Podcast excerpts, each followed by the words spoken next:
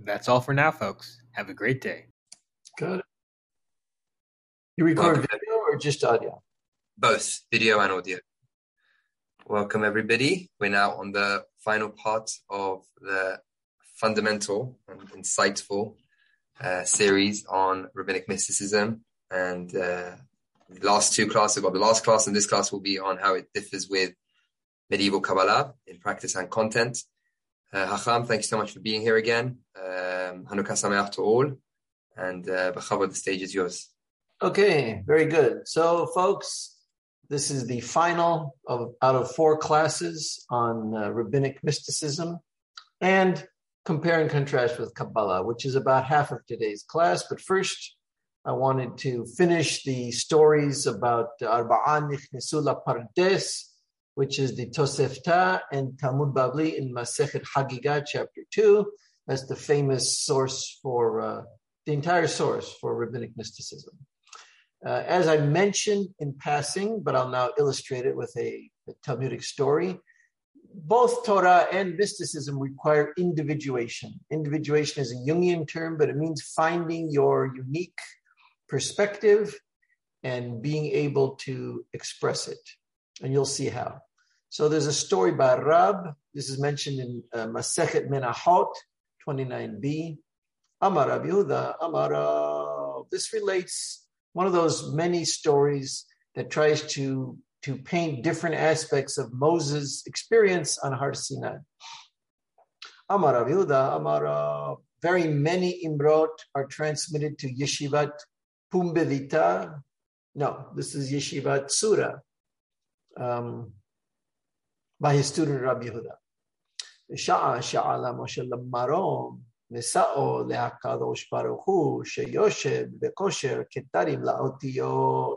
So when Moses goes up to Mount Sinai, he finds God sitting.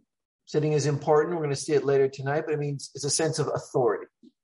Only someone with authority can sit in rabbinic thinking. And he was tying crowns to the letters of the Torah. So what does that mean? There are things that are not explicit in the Torah, but the astute person someday can get out of the Torah by comparing and connecting. That's what kosher, ketarim, laotiot. The otiot have, you know, uh, sometimes they have, or some of them have uh, ketarim, little little zayins that uh, adorn them. And by connecting or tying together different adornments of the text, not the explicit text, but let's say the subtext, you can develop a form of the mitzvah, you can better understand the mitzvah or the mitzvot as a whole. So God is doing this. But that means that they're not explicit. He is just making connections, not disclosing them. Amar lefanav. So Moses says, Who's stopping you from actually writing explicit pisukim about these connections, about these further elaborations for us of the Torah. Amar lo, God responds, Adam ehad yesh she'atid lihyot besof kamad dorot, ba'akiba ben Yosef shemo, she'atid lidrosh al kos va'kos, tilin, tilin shel halachot. So, as usual for studying Torah, there's always, there often is a agricultural reference. So um, there's going to be somebody after many, many generations, far in the future, far beyond your horizon, Moses. His name is Akiva ben Yosef. And he is going to be able to, Doresh means to investigate and transmit on every little kos, means like the those little zayins you see that are part of the crowns of the letters. Tilin, tilin shel halachot. Rows and rows, but a tilin is like a term used when you have a orchard or a field and you make rows and each row grows a different vegetable or fruit. That's tilin. Tel tilin, like Tel Aviv tilin of halachot. So he's going to be able to find within the subtext of the Torah or the connections between what appears to be nothing but an external detail of the Torah, many, many halachot. Will he be legislating? Yeah, he's legislating. That's what it means. It's not deep in there. It takes a human operating with the Torah to, to generate. That's why Moses could not at the time. Moses said, would you please show this man to me? Turn around. Halach v'yashav b'sof. So he was, you know, prophetically transported to the Bet Midrash of Rabbi Akiva circa 100, let's say, AD. And he sits in the end, means the last seat of the eight rows. There used to be eight rows of students in uh, Bet Midrash. And at the last row, in the last seat, Moses goes and sits. But had no clue what they were talking about. Tashash kahal. He got weak. Psychologically, he was traumatized.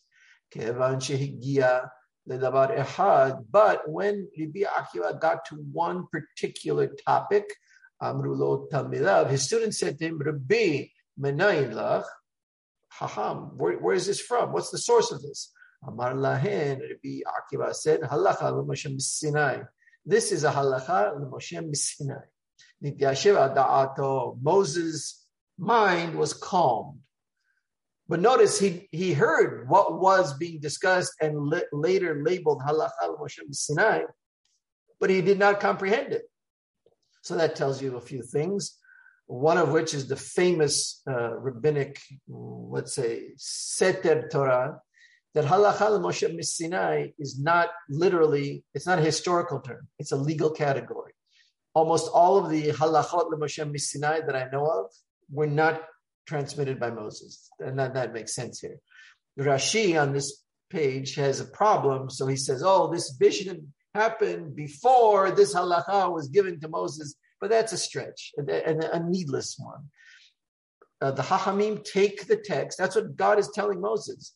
You're great, Moses. You're the greatest Navi who ever was and ever will be. And still, you have to wait for Rabbi Akiva to apply his particular time and space and his particular individuality to gener- to be able to generate these rows and rows and rows of piles of halachot. You can't do it. It's, it's not that it's hidden in the Torah and you're not capable of finding it. It's pointed to in the Torah, and you don't know how to con- make those connections for your context, because for your context, everything is more or less explicit.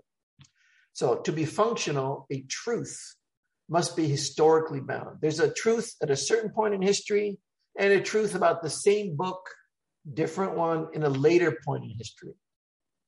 Because the truth that the Torah teaches is continuously unfolding, people in an early historical period cannot fathom its future development and application. Just like in our own lives, what you knew at age 28 is really different than what you know at age 68. And there's no way your 28 year old self could ever know what you know at 68. And you have to be uh, realize that, that that happens and, and humans change with time and generations change with time. And that's that's why individuality and individuation is necessary not only for studying Torah, but of course for studying mysticism. So where we left off, we studied the encounter between Rabbi Azar ben Arach uh, and the perfect, successful transmission of the Rashei Perakim and weaving them together in the two stages of uh, uh, Petiha and Harsa'a of Elazar ben Arach with Yohanan ben Zakkai. Now we have four who entered the Pardes together. First of all, that should set off a red flag. You're not supposed to do it together. And apparently they kind of did it themselves Although Rabbi Yehoshua was present, Rabbi Yehoshua being a student of Rabban Yochanan ben Zakkai, but it wasn't the same direct transmission as was the case between Rabban Yochanan ben Zakkai and Rabbi Azar ben Arach. This is the second story in Masechet Hagiga uh, and final. And now we see what happens. Four entered the orchard. It's called an orchard because that's where you go to grow and nurture the little nitiot that your teacher scattered in front of you in, an, in a casual way, not in an organized way.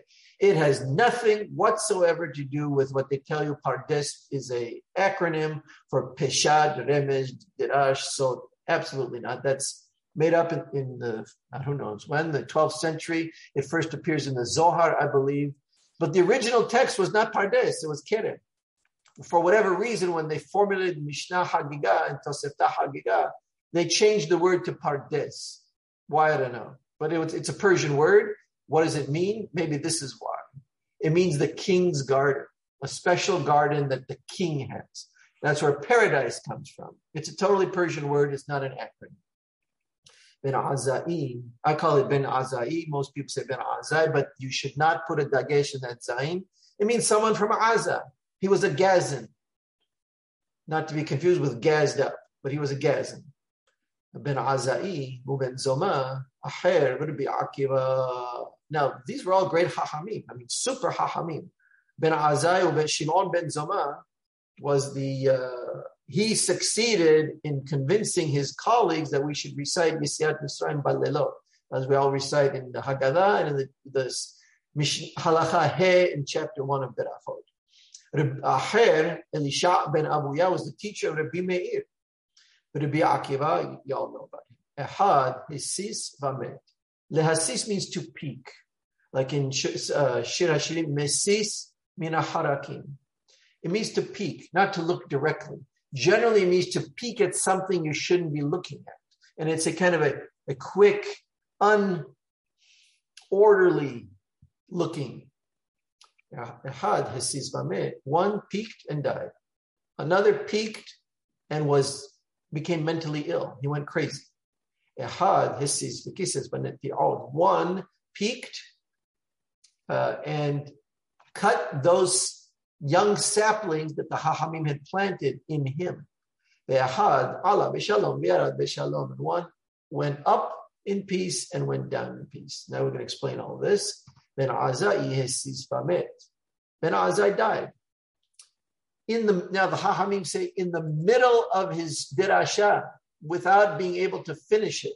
And that was kind of rahmanut on him because he was twisting his mind in places it shouldn't go. And to save him, to have an uncomplicated or untainted alam haba, he was killed in the middle of that bad dirasha. Alav hakatub omer, this is dirasha, obviously. The real pishat is something else. But he, the, the Hachamim used this pasuk to say, he who is precious in God's eyes is killed as an act of hesed. Benzoma hisis v'nifga. Benzoma, he peeked and he was meant he was touched, means he was like injured. Allah omer, It's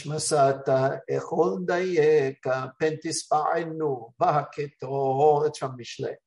If you find uh, honey, just eat enough that satisfies you. Dayeka. If now honey's sweet, so, like we know, kids, if you give them candy, they'll keep eating more candy, even though they're not hungry.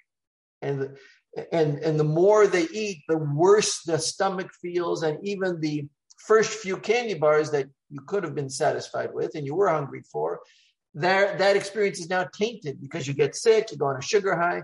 Pentis ba'anu, lest you be satiated. So don't, if you're already satiated, you've eaten too much. Just eat enough just eat enough. when you're in the middle of eating, sometimes you don't know where the point of satiety is. So you should be careful about that. Because if you become satisfied, you will throw up all of it. And now you're worse off than you were. Not only you don't have the honey, but now your stomach is in a mess and you still need to eat again and everything's tuerto, as we say in Ladino, or uh, means twisted. Elisha Hesis, says Elisha Aher, he peeked and he cut the saplings that were planted in his mind by the Hachamim as a, you know, Surba Mirabanan and Haham, etc., before coming to the Pardes. That's a problem. Allah Hekatub Omer, Al Titenet Picha, This is from Kohelet. Don't let your mouth cause your flesh to sin. It's a dirasha. It means something else in Kohelet, close, but not this. What they mean here is when you have a mystical vision, whether or not you say it out loud, you're articulating it to yourself. You're saying, aha, this means XYZ. Once you say that, there's a temptation to get locked to those words, what, what Haham Fa'ur used to call logocentrism. Once you hear the word, you're kind of stuck in that one meaning of the word and you're less flexible. So if you're eating too much, means you're peeking too much at the mystical vision. You just can't help yourself. You like the sugar taste of it. You may end up koses banityaot. And that's why the Pasuk says, don't let your mouth cause your entire being to, to sin. And that's what he did. The last one succeeded. Why do we say Allah and Yarad? These are the same verbs which parallel the vision of Yaakov. Uh, this particular model is uh, referring to what the Hachamim called descent into the Merkaba, Yeridah la Merkaba. They imagine in their mind, this is all after the temple is destroyed, but they would picture in their mind going to the attic above the Kodesh HaKodashim, which is uh, Aliyah, and descending down very carefully without looking for, to the side, just like those people, those workers, they used to be lowered into the Kodesh HaKodashim to clean. They had a, like a portal, a porthole. So you lo- imagine you're in an elevator. They lower you in the elevator. You don't even open the doors, but there's like a hole, and you can reach your hand through the hole and focus just on what's in front of you. Now, you could peek and look towards the side, things you're not there to clean. You just want to see the the sights to see that's a mistake. Uh, like the kirubim. If you're not cleaning the kirubim, you shouldn't peek. And so the mashal is used for those who descend into the Merkava, which in their mind was to descend into the Debir, the Kodesh HaKodeshim. That's why we use these verbs. Allah hekatub omer, and here's by contrast to all the others. They peeked. he didn't. He didn't peek. Moreover, he only went in a direction that his entire soul knew he was being pulled. So that's the pasuk. He's telling God, where you pull me, then and only then I will follow you. I'll run after you. I want it, but I'm not going to go in a direction you're not letting me go. So that was restraint. The whole point of this story is you must exercise restraint into the when you're in the pardes, because there is no way to know how you're going to be tempted. And temptation, mental temptation, is a part of the mystical vision. And you have to have control while you're in it, or you could end up uh, in a terrible end. There's a similar thing. This is in the Babli. This is the Tosefta. But in the Babli, we, we have a, a Baraita which is more or less like this one, not the same. And therefore, it's introduced with one of these Baraita uh, indicators, Tanurabanan. ארבעה נכנסו בפרדס ואלוהן בן עזאי ובן זומא אחר ברבי עקיבא. Now this is why I'm quoting this here. I won't repeat the stuff that's identical. Amar lahem Rabbi Akiba. So Rabbi Akiba was kind of like the team captain. They were more or less his peers. Uh, it wasn't a traditional student-teacher relationship, but he was like the leader, of course, of sorts. So he said, When you get to the stones of pure marble, altomeru maim maim, don't say maim maim. We'll explain what this means in a minute. Mishum shene'emar dober shekarim lo He who speaks lies cannot be seated in front of my eyes. Means if you want to see something about Bore Olam and his ma'asim, you can't be a liar, which means you can't make serious errors, in this case in Ma'aseh Bereshit. But we'll see what that means. This uses a slightly different lashon, Rabbi Akiva, nichnas b'shalom v'yasa b'shalom. That's more referring to the mental journey, not to this mashal of going above the Kodesh HaKodashim in the Aliyah and being lowered in. He entered b'shalom, which means he did his uh, harsa'ah, uh, sorry, his pitiha was bishalom, ended well, and also he left bishalom. Sha'alu Ben Zoma. Now, here's what did they see? So we all know that they came to horrible end, and Ben Zoma went crazy. What happened to him? So here you see they asked him, must be the other three during this collective experience. Mahu sekalba. Is it mutar to castrate a dog? Amar lahem ubartsechem lo ta'asu lo ta'asu kol shebe'arsechem lo ta'asu. So that sounds like an innocuous comment. There's a pasuk in Vayikra about the korbanot. Here it is. Uma'uf bechatut denatut becharut lo takriv ladonai ubartsechem lo ta'asu. You cannot offer as a korban any any animal that is their reproductive system is destroyed for whatever reason. Not only that, it, not only that it shouldn't can't be used at the temple, ubar sechem outside the temple, lo ta'asu, you shouldn't do it. Means you can't make uh, castrate animals at all. So what did we do with bulls? We, we never had a thing as a gelding horse or a uh, ox, which means a, a, a bull who's been castrated. So we had to learn by force of necessity of these misfot how to be bull whisperers and horse whisperers. We had to be able to calm psychologically a regular stallion with full of testosterone and a bull full of testosterone, and we were able to understand how to do that. And this Misfah Force does. That's a side point, though. So, why are you asking Ben Zoma in the Pardes about Saruse Kalba? So, you heard this thing, uh, Etnan Zona Umhir Keleb, the price or the pay of a whore and the cost of a dog cannot be used to donate to the temple. Now, as far as our halacha is concerned, we take keleb literally, but the real meaning, the original meaning of a kalba was a homosexual prostitute, a man who played a woman. And that was what he was offering. And so just like the the fare or hire of a female prostitute cannot be donated to the mikdash, nor can the hire of a homosexual prostitute. And maybe they would they would uh, castrate them so that it would the, the role would be better played. So they're asking him about sexuality in a way. Now, why is that?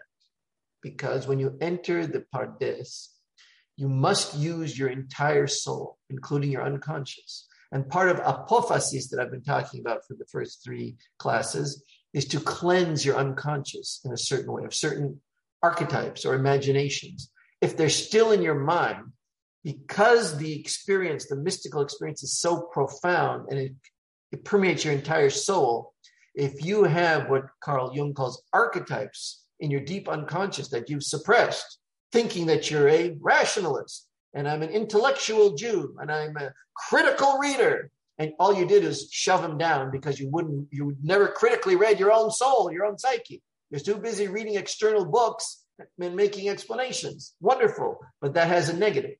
If you go into the mystical experience like that they will come up to the surface and occlude your vision. And that's what happened. More. Tanu rabbanan another ben Hanina Hananya shehaya omed al gab ma'ala Vira'uhu amal. So this was happening at the very same time that the Arba'an nichnasul pardes. So Rabbi Hoshua, therefore, we get the hint, he's kind of overseeing, but he's not doing the, the traditional transmission. He's on a ma'ala in the Har Habayit. So I think a high place. He's getting ready to descend to the Merkaba himself. And he sees Benzoma, and Benzoma, who's his student, didn't stand in front of uh, Rabbi Hoshua. Amar lo me'ayin will ayin ben So Rabbi Hoshua tells him, where are you coming from and where are you going? As we say in Arabic, min wen lewen ben zoma. Amar lo sofehayiti. I was looking, that's a term that means uh, to, you say sofe ba sipiya ba to look at mystical subjects. I was looking Ben Maim Ha'arlionim Lemaim. You know, in the original creation story in Bereshit, um, after a, after the rakia is established, there is maim above the rakia and maim below the rakia, which refers to Earth, right?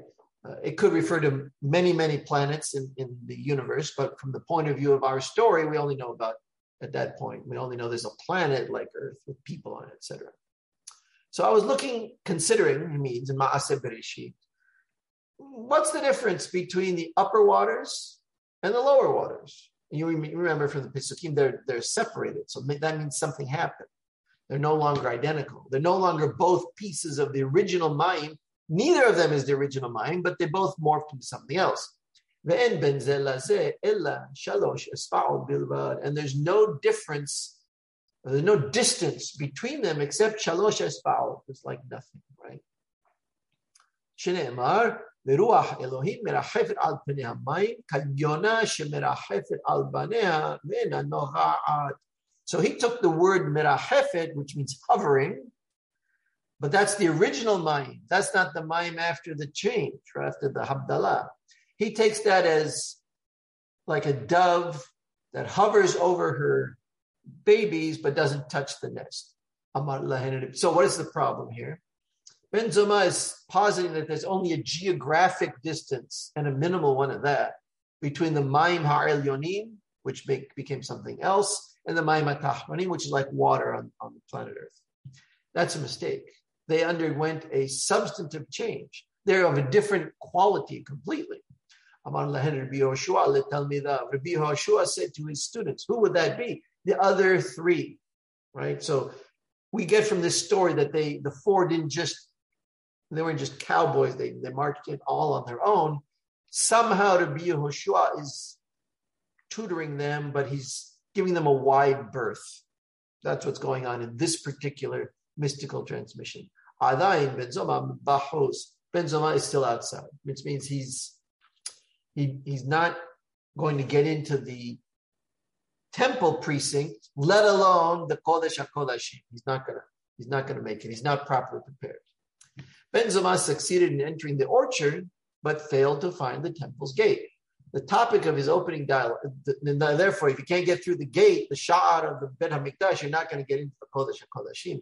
The topic of his opening dialogue was the separation between the waters taking place on the second day of creation. When he was asked by Rabbi Yehoshua to explicate, he dwelt on the distance between the waters. According to Harambam, the mistake consisted in believing that the separation between the upper and lower waters was only spatial, both retaining the same original nature. In reality, their separation involved a radical change in their respective natures, just like the separation of light and darkness, or and Hoshech on the first day. Out of the whatever was originally called mind, different substances were created. Rabbi Akiva's warning, when you reach marble stones, do not say mine, mine, was to correct Benzoma's mistake. How did he know that that was his mistake? I don't know how. He was observing or he knew him or whatever. The water above heaven was not the same as the water below heaven. A radical change had taken place. The upper water was transformed into a substance designated marble stone. Therefore, it would be false to designate them by the same name. Hence, should be Akiva's warning do not say mine, mine. Okay, the third member of the group was Elisha ben Abuya. According to the version preserved by Harambam, the rabbis applied to him the verse, uh, Devash masata echod dayeka pentispainu. Uh, eat only what you can, but less than sibi'ah, less than satiety, right? Because you never know your point of satiety if you're eating, you know, strawberry shortcake. Less, so you should eat, and Harambam says this in Hilchot De'ot, whenever you eat, don't eat to being satiated, eat to being less than it. Uh, means he trespassed the boundaries of his understanding. Therefore, he cut some of the plants, to take a further look. The plants are the fundamental teachings or words of the Torah that are planted by the ancient Hachamim. Elisha ben Abuya, not only did he not further develop the plants, but he cut some of them out. He undid them means he made himself less intelligent than he was. He delighted his eyes with the esoteric vision, became lustful, and engaged in sexual promiscuity. We'll see in a moment. After exiting the orchard, he pro- propositioned a prostitute to prove to her that he was no longer, or he wasn't, the famous scholar known as Elisha, because she recognized him. He uprooted a radish on the Shabbat and ate it, and she said, Oh, it must have been Elisha Aher. That's why he's called Aher. So I'm just noting a failed mystical vision brings up sexual lust, both in the imagination, like we saw with Ben Zoma, and I don't think I read it for you, but the other thing was ah, after he answers about the kalba, then they ask him, Sha'alu ben Zoma's second question. And here's an interesting question. What about a pregnant virgin? Can she marry a Kohen Gadol? Why would he be talking about a pregnant virgin? This is Roman Palestine. This is there are Christians at the time. Was there a myth that Christianity adopted? Yes, absolutely. The Mithra myth, where there's a pregnant virgin gives birth to a god, but a man, a god, a man, all this kind of conflict. So Benzoma was sexual type archetypes arise in him. Elisha Aher leaves the vision and he's full of some kind of energy. He doesn't know what to do with it. It comes out in a sexual way. Uh, here we see a similar thing. We have seen this movie before. You remember that the Shib'im Zekenim, including Nadab and Abihu, they, this is in Perashat Mishpatim, they saw God. They had a mystical vision of Borei Olam at post Har Sinai, or right afterwards. And they saw God, and lo and behold, under God's feet was a kind of sapphire brick He's like, imagine bricks made out of pure, clear, radiant sapphire gems.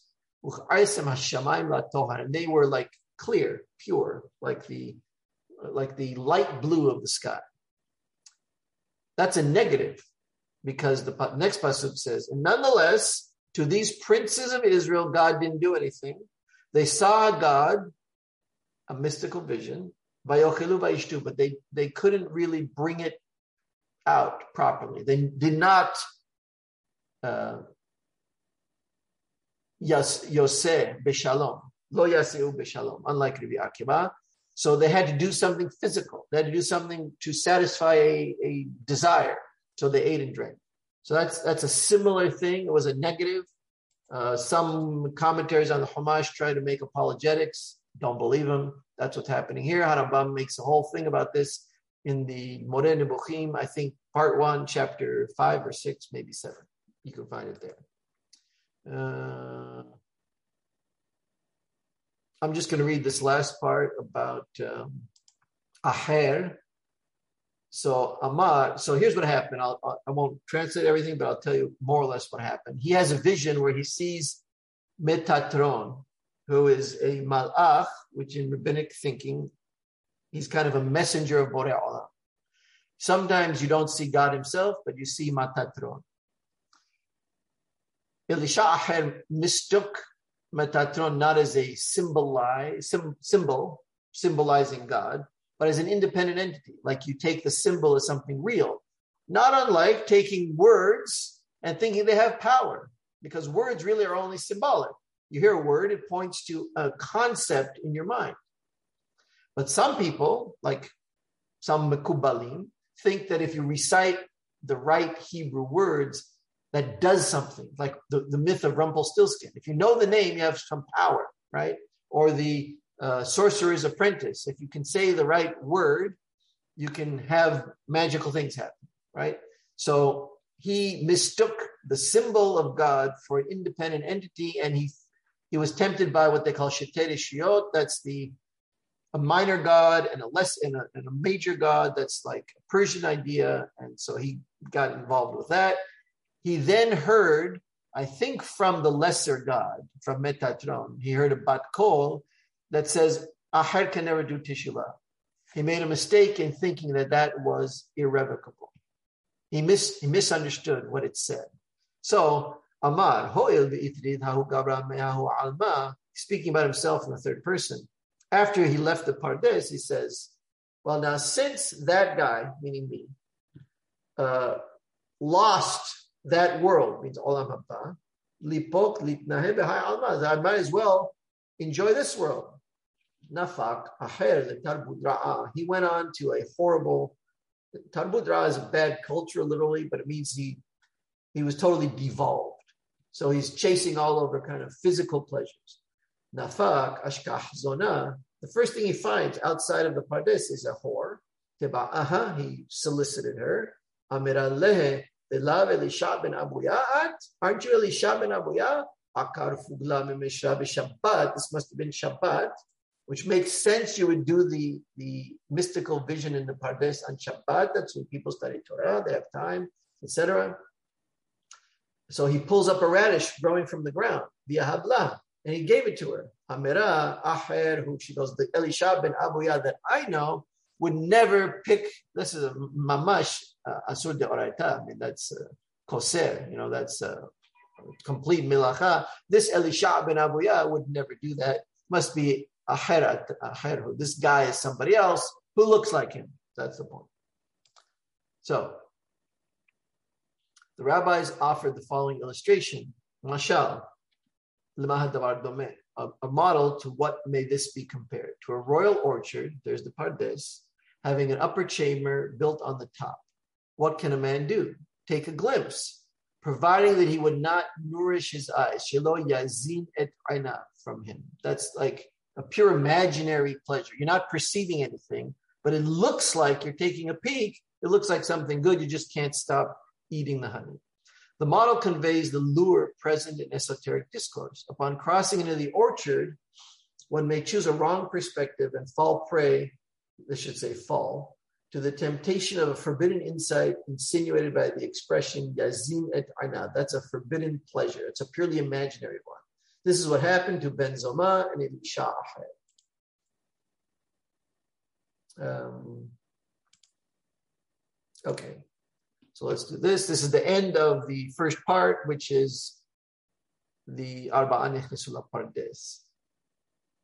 Uh, so this is important, a little bit complicated, but very important To illustrate the crossroads structuring this crisis, the crisis of entering the esoteric realm, the rabbis offered a second model.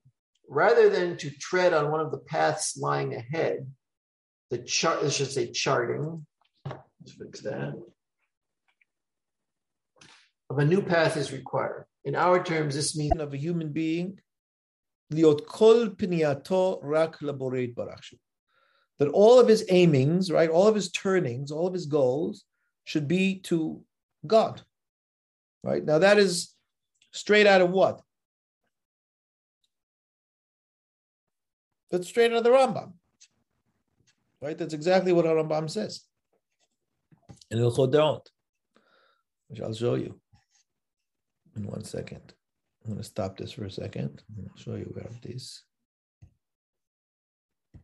Un momento.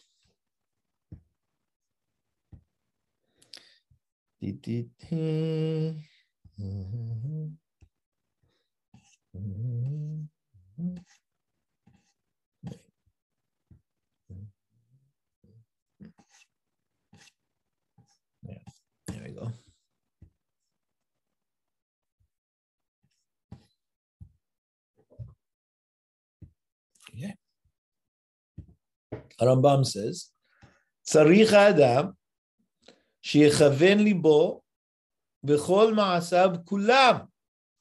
A human being must aim his heart and all of his deeds. לדע את השם ברוך הוא בלבד. To know God only, nothing more. בישבתו וקומו ודיבורו. His sitting, his standing, his talking, meaning all that he does. Yeah. Hakol le'umat must be all facing opposite that thing. Then Rambam gives examples of it. He does this, you know, gives examples in basics. So that is what the Ramchal is saying over here. He's simply quoting the halacha of Rambam, and he's saying we've established everything should be should only be to the borei. There should be no other aim. No other goal. B'chol ma'aseh she'aseh And everything that a person, anything a person does. Literally, as what Harabam says, im katan, im gadol. Your goal is to be able to connect and to become close to Kadosh Baruch Hu.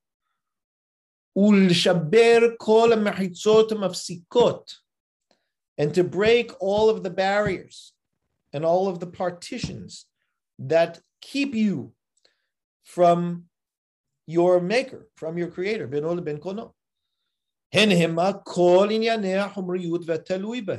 What are they? all of the physicality and everything tied to it. Now, people read this wrongly because they think that all of a sudden the Ramchal is becoming a Christian. And that he's saying, oh, you know, all physical things are bad. That is not what he's saying. When he says from Riyut, he's talking about the Olam Hazeh things, which means what? What I've explained to you. He's talking about the primal, limbic, protective, evolutionary elements that are shared across humanity for biological genetic survival. And that is a question of not deed as much as perspective. Why am I doing what I'm doing? Yeah.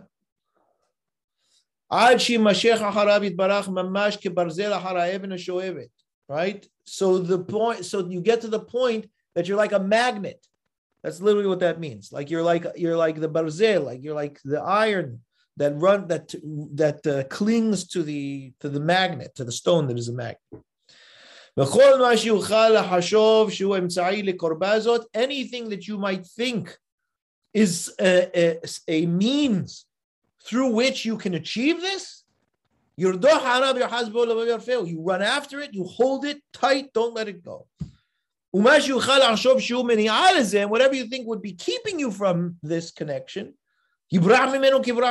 run away from it like it's fire. As it says in the Pasuk, my soul has clings to you, clings after you. My right hand is, is holding on to you. All of our coming into this world, is only for that goal.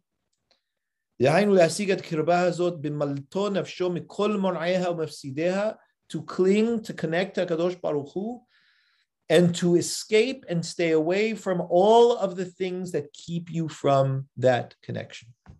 So, obviously, the more we live immersed in response to the drives that are aiming at genetic survival for that sake, the less we allow for our unique individual selves to be able to become, to develop the Tselem Elohim, which is what allows for us to connect. And that's all he's saying here. Which is precisely what it is that Harambam says in Hilchot Derot. People read this and they read it like Christians, and they don't realize that he's not talking about that. It's very, very clear if you have the appropriate framework to read it. Now, he says, when we, now we have to think about this little Ramchal is very big on studying principles and understanding the details after one studies principles.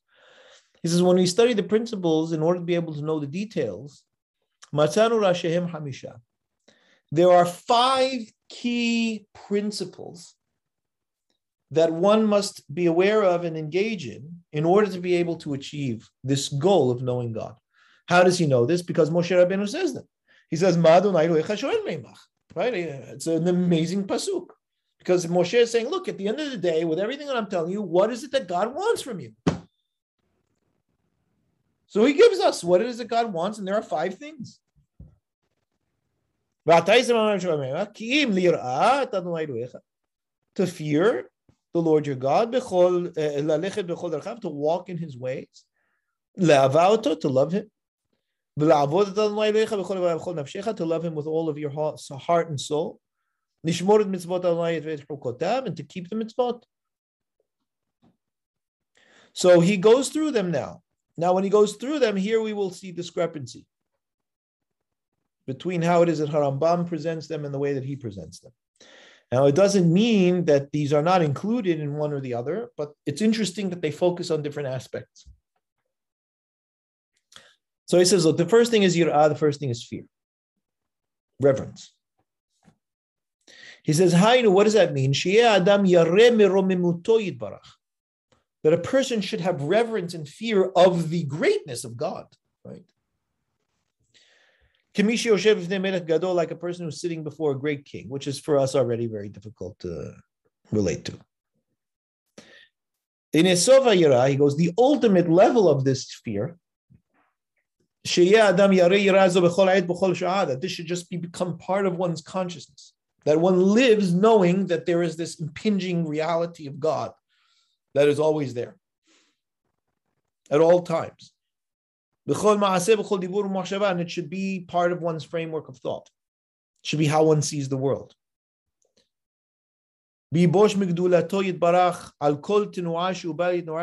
And one should have a feeling of reserve. Ibosh, in many uh, circumstances, means embarrassment, but he's not talking about embarrassment in the sense of shame. He's saying a recognition of I am vulnerable. I'm, I'm a small entity compared to God. I'm not equal. And in everything that we do, we should recognize ourselves as such in front of Him. To the point that you are constantly in a state of uh, haridau zizua right? That you you you there is a reverberation, right? There is a shaking of sorts, trembling before God. That's why, by the way, the Haredim call themselves Haredim. But we leave that for another time. I'm not sure that they're following this. Because, of course, that level of fear is extremely difficult for any human being to reach. It's in it's in you know it's an immense level of consciousness and awareness. Because you're just not set up for it. You know, your physicality, the way that you're set up, doesn't really, it's not wired for that kind of level of consciousness. The is says, I'll talk more about it later. But there are levels. The higher one gets in that level, the better. Right? So this is what Harambam says about this. He says it again. Harambam says things in much more basic uh, principles rather than these, these details. He says, First of all, he says very clearly that this yira'ah is a mitzvah. Right? There's a mitzvah to fear him as there is to love him. And he says, How do you love him? You look at the world, right? We've been through this many times. You look at the world and see, and he says, and, and and when a person starts to calculate the details of creation, right, of, of this world, this universe, and all of its makeup, and you start to think about how it's made and its immensity. I mean, you just think about the, the Milky Way galaxy alone. Forget about the entire universe. Miyadhu nirtala hurab. Nirtala hurab means you reel back in awareness of who you are in the scheme of things. Be fahed, and you have fright even, right? You're fearful. V'yodea, and you begin, you know, shu b'riyak tana shefala, fela umedet b'dat kala, and you realize that you are this minuscule, tiny, dark uh, entity that is standing in this in this minor light sense of consciousness lifne temim derot in front of the all pervasive capital C consciousness that is God.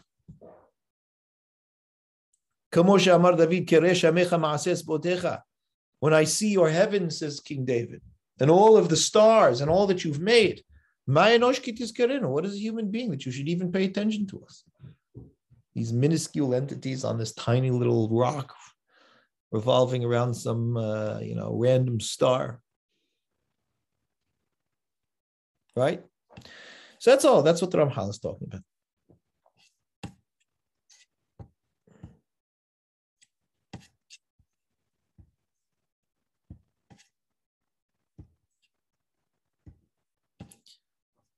Yeah? So that's Yira. The second is Halicha B'drachav, is walking in his ways. These have to do with all of the attributes that a person should do that are straight and appropriate, right? That are upright and just. And in that, you essentially follow God. So the refinement of one's character. And that Harambam, all of Hilchot Derot, basically, Harambam includes halicha b'drachav, walking in his ways. Right? How, what does it mean to walk, to imitate God, so to speak? And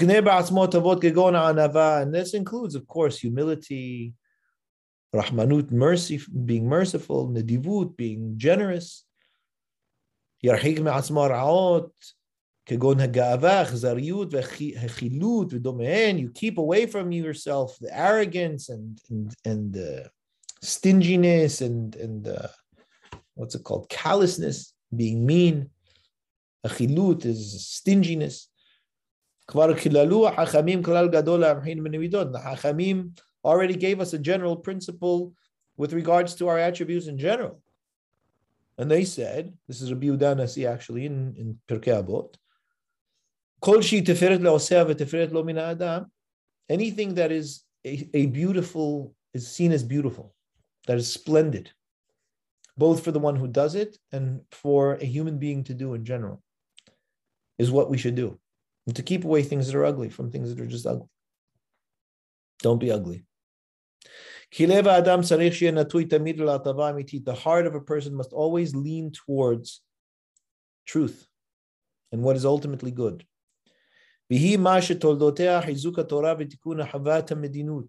And that includes, of course, following Torah and social refinement. Social refinement means that one interacts with the others, right? With others in the highest, most just, and righteous way. ועוד נדבר גם מן הפרטים האלה במקומו בסייעתא דשמיא, says we'll talk more about that later too. השלישי הוא אהבה, and third is love. person should have this love tied to one's self. That one should be always awakened to do what it is that is pleasing to God. Now, this is very, very interesting. And I find this very interesting, and this I still don't understand. Why Haramba, why uh, the Ramhal wrote this this way, and either he is wrong, which I hesitate to say, or he is uh, minimizing things over here for some reason, and I honestly do not know why.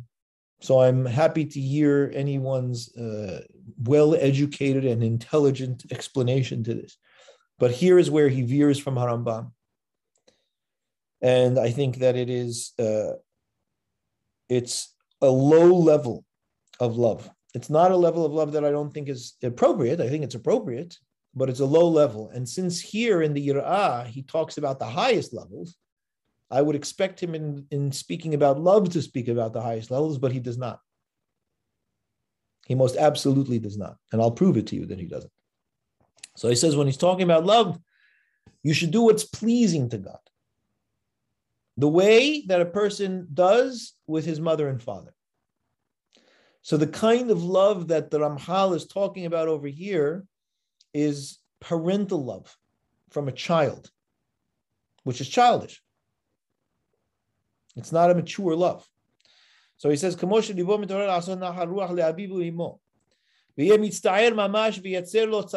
and if a person doesn't please God, he should feel anguish over it the same way that he would feel anguish over not pleasing his parents, if they're nice parents and he loves his parents, right?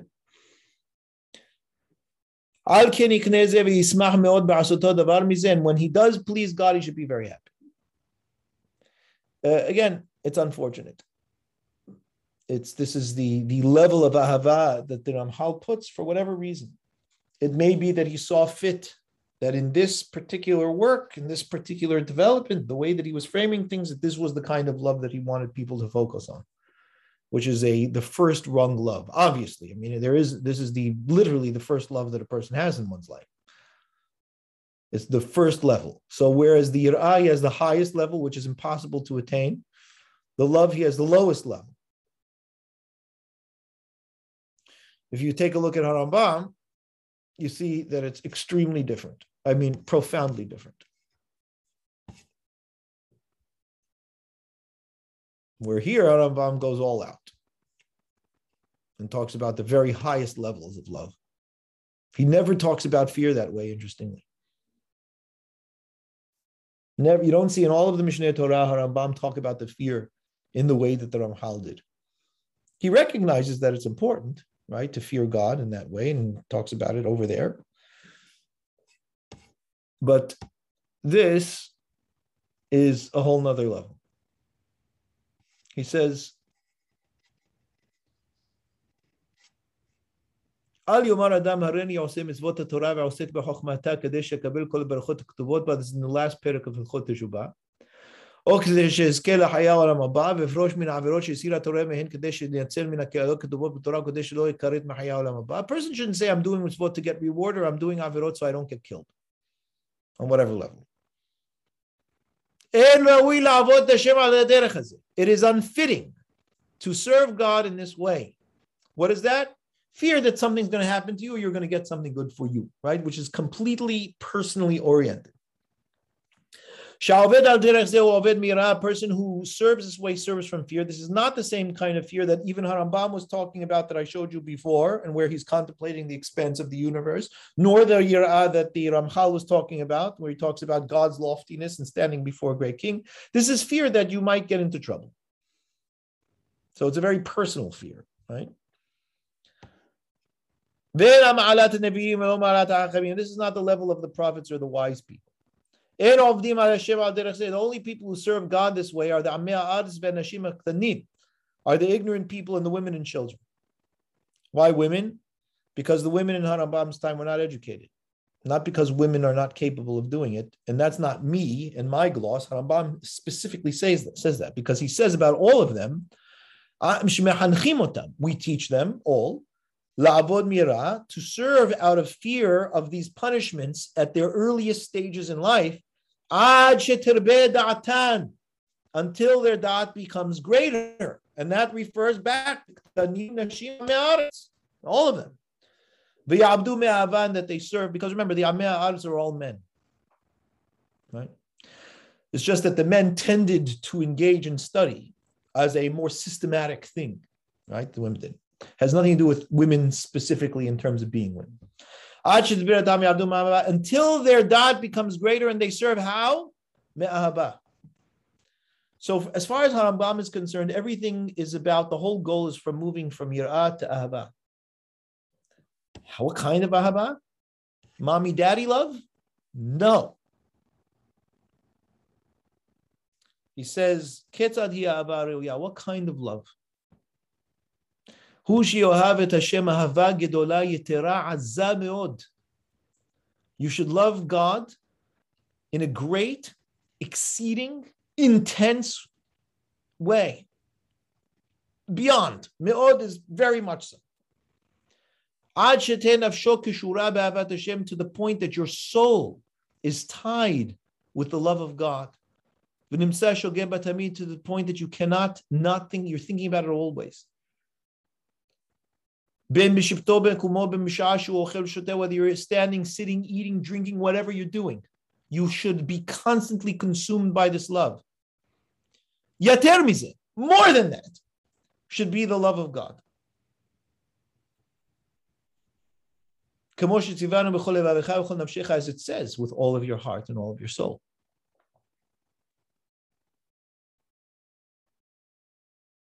Now, what you'll notice over here is that there is a line missing, which is atrocious.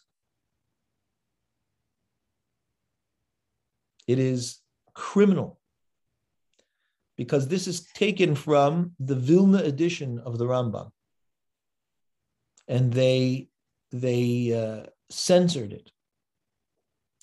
You want to know what it actually says? Because it doesn't say what kind of love. I'll tell you what it actually says. This is the proper version. And Harambam says as follows.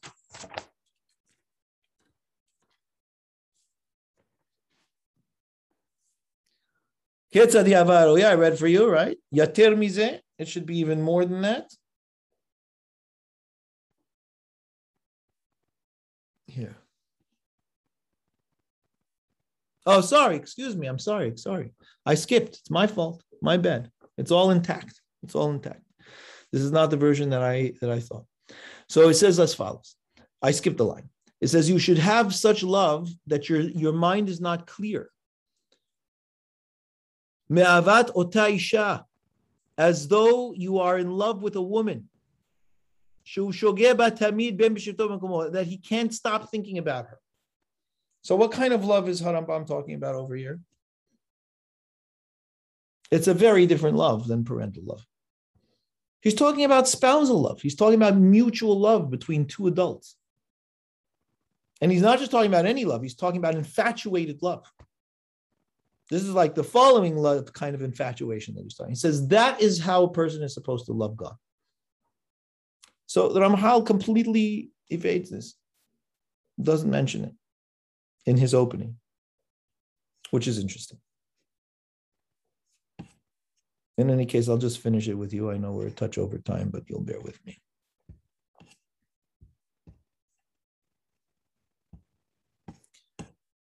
Uh, the fourth level is the wholeness of one's thought.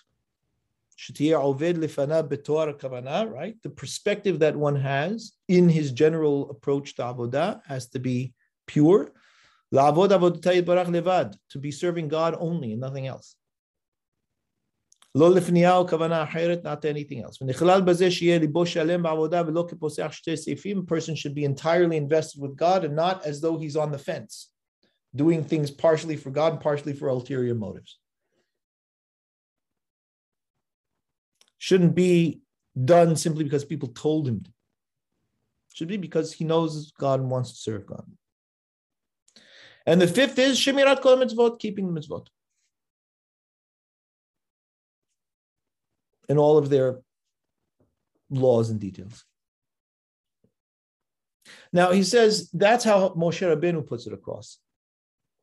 I found he says that the Hachamim put it out in a different way. Moshe spoke about it in terms of our obligation and put it into five principles. The Hachamim spoke about in terms of the manner in which we achieve these things, and they put it in terms of those levels of how we go through the development developmental steps into achieving these things and um, and he brings that over here, which is essentially how it is that he ends up writing the Mesilat Yesharim. He asks the Hacham, which way do you want to go? And he says, well, it's probably better if we do it in the way that, you know, that tells us the, the steps, right? And that's where the, the Mesilat Yesharim begins, really. Okay. So that's our uh, journey into the introduction of the Mesilat Yesharim, as the Ramchal put it in his dialogue form. And um, we're going to end with it here. So what I will do with it, we have two classes, two more classes scheduled. What I'm going to do next time is I'm going to go, we're going to look from the perspective of Harambam and see how it is that he looks at these things in, in uh, a little bit in Hilchot Yesodei Torah and Hilchot. And with that, I think we will we will complete the session. Yeah. What I'll just say about the Ahava, right, is that clearly what Harambam is teaching us is that the goal is to be able to see our relationship with God almost as a partnership. Whereas the Ramchal is saying that we should look at, at God as a parent and we are there to please and serve him. And those two things are extremely different. They, in, interestingly, in our lives, they are meant to be developmental, right? Where we start with the, the parental love and develop into a mature mutual love with the same entity, right? Which has interesting implications in the Western world, but nonetheless. Something important to read again, I've always said that one should read uh, Fromm's Art of Loving, where he addresses a lot of these things in terms of their, their place in development. Okay, Rav, thank you so, I'll take so a, much. Yes, I'm just going to take a quick. There's two minutes till 9:40, so give me a second just to skim through these points and questions. Some of them may no longer be relevant as they right. were here. They do make a compelling case for psychological development. Thank you. Um, David Hazan's point. Yetzer Hara versus Yetzer Tov. Yeah, it's both the same. It's all creative, right? It's our capacity for creation, which is what Yetzer is. Right? Vayitzer Adonai Elohim et Adam. Yetzirah is creation. Yetzer is a creative drive. So it's a question of what I'm using my creativity for. Am I using my creativity for Tov or am I using my creativity for Ra? That's all. Yeah. Thank you, Berthold. Thank you, Claudia. I don't know what respectful love is referring to, Noah, but perhaps you can uh, develop. Do you have any questions? Ken, sounds like maybe Ramchal had a problem going that far But the love may be due to me. I'm not sure. I'm not sure. I don't think that the negated that. In other words, I don't think that Ramchal was cholek on Harambam. I would, I would, he would have to have a very good reason for that. I think that the way that he was presenting it in, in the Mesilah, he was specifically gearing towards that. And I think that one of the reasons why he specific, I think, again, this is my suggestion as I've been thinking on this for many years. I think that one of the reasons why he is presenting it this way is because what he's aiming to do is a certain level of, of subjugation of arrogance right? In other words, what we recognize is one of the most problematic aspects of our drives is ego. And it's very easy for a person to say, Yes, I'm God's spouse, you know, I'm, I'm a partner with God. And if a person does not develop into those stages from the basal element of service out of love, right? Recognition of, of that kind of, you know, child parent service, a person doesn't really end up learning how to love. And, and what we know psychologically today is that, you know, you tell me how you were raised and I'll tell you how you love. Because so much of the way that we love is the way the, is, the, is of the love that we had between us and our parents, the way that they modeled it, the way that we were taught by them, and so on and so forth. So, so much of our mature love really isn't mature. It's really just replays of how it is that we learned from our parents how to love. Real mature love deals with all of that, acknowledges all of that, looks at the transference and countertransference that happens in loving relationships and interactions, and dismantles it and rebuilds it in a mature way. So I think that the Ramchal was not putting the height of that out because this is where things needed to start. I mean, again, not to be arrogant myself, shalom, but I would have liked to have seen him say that it develops from this place into that place, or at least reference Harambam or something of that nature. But I think that because he's doing it in the stages, right? He ends up doing the book in terms of stages. He uses the basal stage, which most people don't even have down very well, right? This whole kabed avicha mecha problem is not an easy thing to do. So I, that's again, those are only my glib uh, uh, initial thoughts. I don't think that I have it uh, well yet. Isaac, I see you raise your hand.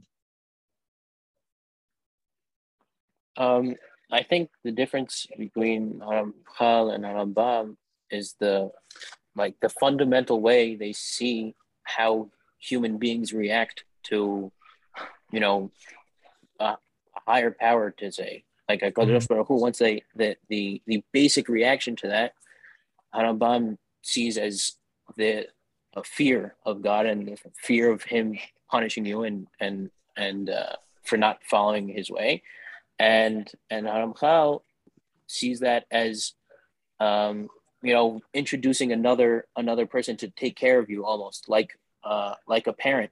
So that's why he says it's it's uh, the love like a father or mother, and Harambam says it's fear um, as the basic level, and then you have to you have to train you have to be taught to to love higher. Whereas Ramchal is. I think the, that that's a, I think that that's a, a meaningful and part. true idea. I think that's meaningful and true.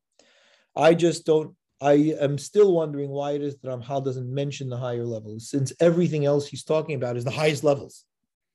So it doesn't match. Yeah. Um, no, yes, of course, respectful, but it's obedient in its nature. There's no question about it, right? Of course, it's respectful.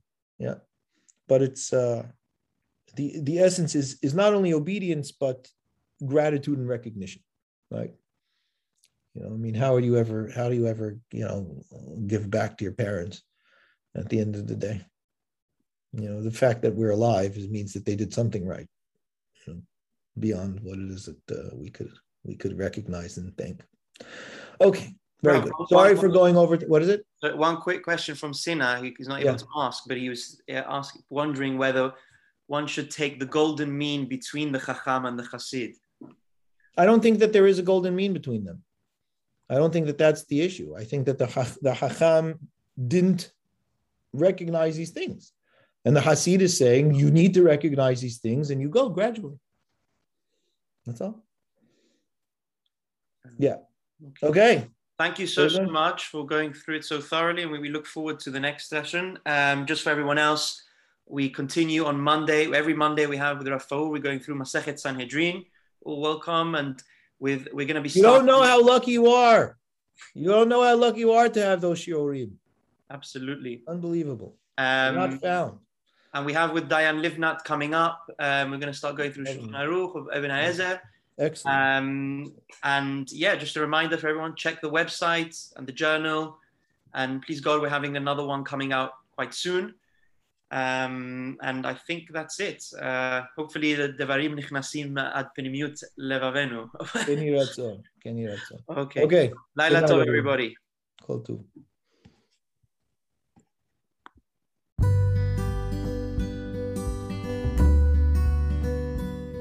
Welcome to the third part in the series from Rabbi Joseph Dweck. In this episode, we will be discussing the introduction to Mesilat Yesharim, the dialogue version. Enjoy.